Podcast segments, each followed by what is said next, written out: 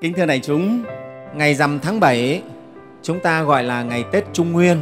À, Việt Nam chúng ta thì có nhiều Tết lắm thưa đại chúng. À, cái Tết đầu tiên là Tết Nguyên đán, ấy, Tết mùng 1 đấy. Rồi đến rằm tháng riêng, Tết rằm tháng riêng gọi là Tết Thượng Nguyên, nghe không? Đó, rồi đến Tết mùng 3 tháng 3. Thế rồi đến Tết gì? Tết Thanh Minh. Đó. Rồi đến Tết à, mùng 5 tháng 5, chùa chúng ta vừa rồi cũng tổ chức đó, Tết Đoan Ngọ rồi đến Tết Trung Nguyên là Tết rằm tháng 7 đấy. rồi đến Tết Trung Thu rằm tháng 8 rồi đến Tết à, ông Công ông Táo 23 tháng Chạp. À, nhiều Tết lắm. Còn các dân tộc khác họ có những cái Tết riêng nữa. Cộng vào rất nhiều. À, thế thì cái Tết rằm tháng 7 gọi là Tết Trung Nguyên. Và tại sao từ cái Tết Trung Nguyên này lại gọi là ngày lễ Vu Lan báo hiếu? Thì cái này nó có liên quan đến Phật giáo của chúng ta. À, Đức Phật cùng tăng đoàn ngày xưa thì có ban hành cái luật tức là một năm chư tăng phải có ba tháng an cư kiết hạ bắt đầu từ đầu mùa mưa thì mùa mưa của ấn độ có khác với mùa mưa ở đất nước chúng ta một chút nghe không? chúng ta thường là vào đầu mùa hạ là bắt đầu mùa mưa nghe không? Đó là bắt đầu mùa mưa thì chúng ta lấy ngày rằm tháng tư. À, chư tăng lấy từ ngày rằm tháng tư và an cư kiết hạ cho đến hết ngày rằm tháng 7 ba tháng an cư. Vì trong ba tháng này mưa nhiều côn trùng bò ra ngoài đường nhiều run nhái rồi ốc ếch bò ra. Nên chư tăng mà đi lại ngoài đường nhiều khất thực á, thì dẫm đạp chết côn trùng nó tổn mất lòng từ bi cho nên Phật chế chư Tăng an cư kiết hạ ở lại trong ba tháng, tập trung một nơi để tu tập, cùng nhau học tập à, kinh luận, giới luật, trau dồi giới đức đó, để mà thúc liễm thân tâm, thêm lớn đạo hạnh là ba cái tháng này. Và kết thúc ba tháng đến ngày rằm tháng 7 à, thì chư Tăng làm cái lễ gọi là tự tứ để giải hạ. Tự tứ xong là kết thúc ba tháng hạ ngày tự tứ này được mệnh danh gọi là ngày chư Phật hoan hỷ.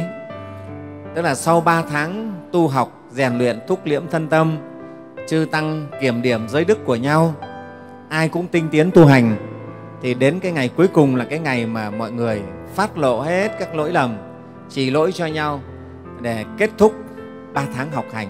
Đó. thì ngày này gọi là phật hoan hỷ là vì ai cũng thế, tiến bộ hơn được soi sáng, được chỉ lỗi, được sửa lỗi, cho nên chư Phật hoan hỷ. Và cúng ngày này thì nếu ai cúng dường tăng chúng mà được nhiều phước báu. Và nhân duyên xuất sinh từ câu chuyện Ngài Mục Kiều Liên cứu mẹ là bà Thanh Đề. Khi mà bà Thanh Đề chết rồi bà bị đọa xuống địa ngục rồi tái sinh lên làm ngã quỷ.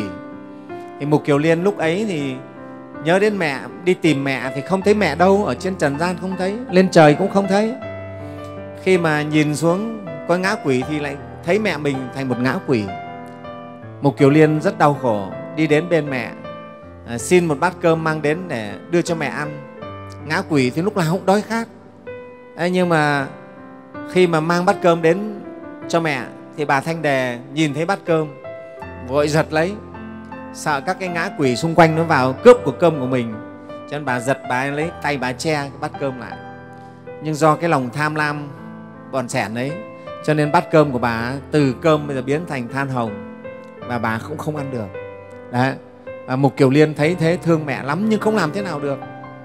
Không thể nào cứu được. Cái nghiệp của mẹ rất nặng. Về mới bạch với phật thì phật mới dạy cho mục kiều liên là đến ngày tự tứ này này mỗi năm thì sắm sanh tất cả vật thực các thứ để cúng dường tứ sự đến chúng tăng, thập phương tăng, và lấy cái phước báu ấy và sự chú nguyện của chư tăng hồi hướng cho mẹ ông, thì mẹ ông sẽ sẽ hết được cái tội và được sinh thiên. Và mục kiều liên về đã bán cả nhà, bán tất cả các thứ đi và thiết một cái lễ trai tăng rất lớn, trong đó mời cả phật đến dự. Cúng dường lên, sau đó thỉnh chư tăng chú nguyện hồi hướng công đức phước báo ấy cho mẹ mình ngay sau hôm đấy thì là bà thanh đề cùng rất nhiều tội nhân à, ngã quỷ trong địa ngục cũng được sinh thiên nhờ công đức cúng dường chúng tăng của ngài mục kiều liên và chư tăng hồi hướng thì đó là cái nhân duyên để nói về cái ngày rằm tháng 7 là lễ Vu Lan. Cái chữ Vu Lan nói đủ ra là Vu Lan Bồn, nghe không? Vu Lan Bồn có nghĩa là gì? Có nghĩa là giải đảo huyền. Nghĩa dịch ra đến Vu Lan Bồn là tiếng phản đấy. Nhưng mà dịch sang tiếng Hán ta không có âm thay thế người ta để là Vu Lan Bồn. Thế nghĩa của Vu Lan Bồn là giải đảo huyền. Giải đảo huyền tức là giải là cởi mở ra, đảo là lộn ngược. Đấy, huyền tức là treo lên cái chữ huyền này nó có nhiều nghĩa trong đó có một nghĩa là treo buộc lên giải cái tội bị treo ngược ở trong địa ngục Đấy, cái chữ vu lan bồn là như vậy thì lễ vu lan bồn là cứu giải cái tội bị treo ngược tra tấn ở trong địa ngục. Đó. thế thì ngày rằm tháng 7 là ngày mà chúng tăng tự tứ. Đó. Thế nếu con thảo cháu hiền nhớ đến tiên tổ ông bà cha mẹ đã khuất mà làm phúc cúng dường đến chúng tăng đó, thì hồi hướng phước báo ấy thì tiên tổ mình và ông bà cha mẹ mình đã mất được nhờ phước báo mà được thoát cái khổ nạn trong địa ngục. Đó cho nên ngày đó gọi là ngày lễ vu lan. Vu lan bồn là cứu cái khổ treo ngược trong địa ngục. Và ngày đấy cũng lại gọi là ngày xá tội vong nhân. Vì ngày đấy các vong nhân ấy theo trong kinh là nhờ mục kiều liên cúng dường lên Phật và chúng tăng mà rất nhiều tội nhân vong nhân ở trong địa ngục trong ngạo quỷ ngày hôm đó được siêu sinh tái sinh lên về thiên cung. Nha, thế cho nên ngày đó cũng gọi là ngày xá tội vong nhân xá tức là giải cho tha cho. Tội của những người đã mất vong nhân là người đã mất. Đó. Như vậy hai cái tên lễ vu lan và ngày lễ xá tội vong nhân là một. À, vu lan bồn cũng thế cũng là một. Đó nhé thì tất cả các phật tử hiểu rõ cái này xuất sinh từ trong đạo phật. Và bây giờ thì người ta cũng không phải chỉ có ngày rằm tháng 7 mới là lễ vu lan mà bây giờ theo phật giáo thì cho cả cái tháng 7 là tháng vu lan. Chúng ta có thể làm lễ vu lan từ mùng 1 tháng 7 cho đến cuối tháng 7 tùy theo tháng thiếu hay là tháng đủ. Nghe trong cả cái tháng đấy. Cái nhân gian thì người ta còn gọi tháng 7 là tháng gì nhỉ? Tháng cô hồn. Đấy, tháng cô hồn đấy. Cũng tức là tháng Vu Lan. Vì người ta nghĩ là tháng này là các cô hồn được được mở cửa địa ngục cho nên là chạy ra ngoài hết. Rồi chạy lên dương gian đi lang thang cho nên gọi là tháng cô hồn cho nên eh, dân gian thì có rất nhiều cái trò kiêng trong cái tháng này, nghe không? Tháng cô hồn là không được làm việc lớn, không được cưới gả vào tháng này, không được làm những cái lễ, ví dụ à, coi như là động thổ, động thiết trong tháng này. Sợ rồi không được đi đêm, khuya, sợ va phải cô hồn. Không được phơi quần áo buổi tối. Sợ cô hồn nó đi qua rồi nó quẹt tay vào, hay nó lại mặc quần áo thử. Nhiều thứ linh tinh lắm thưa đại chúng người ta kiêng nhiều thứ trong cái tháng cô hồn này. Nhưng mà tất cả những cái đó đều là là mê tín không đúng sự thật nhé à, tháng 7 cũng giống như tất cả các tháng khác. Không có cái vấn đề gì. À, mà đúng ra tháng này là tháng rất ân nghĩa.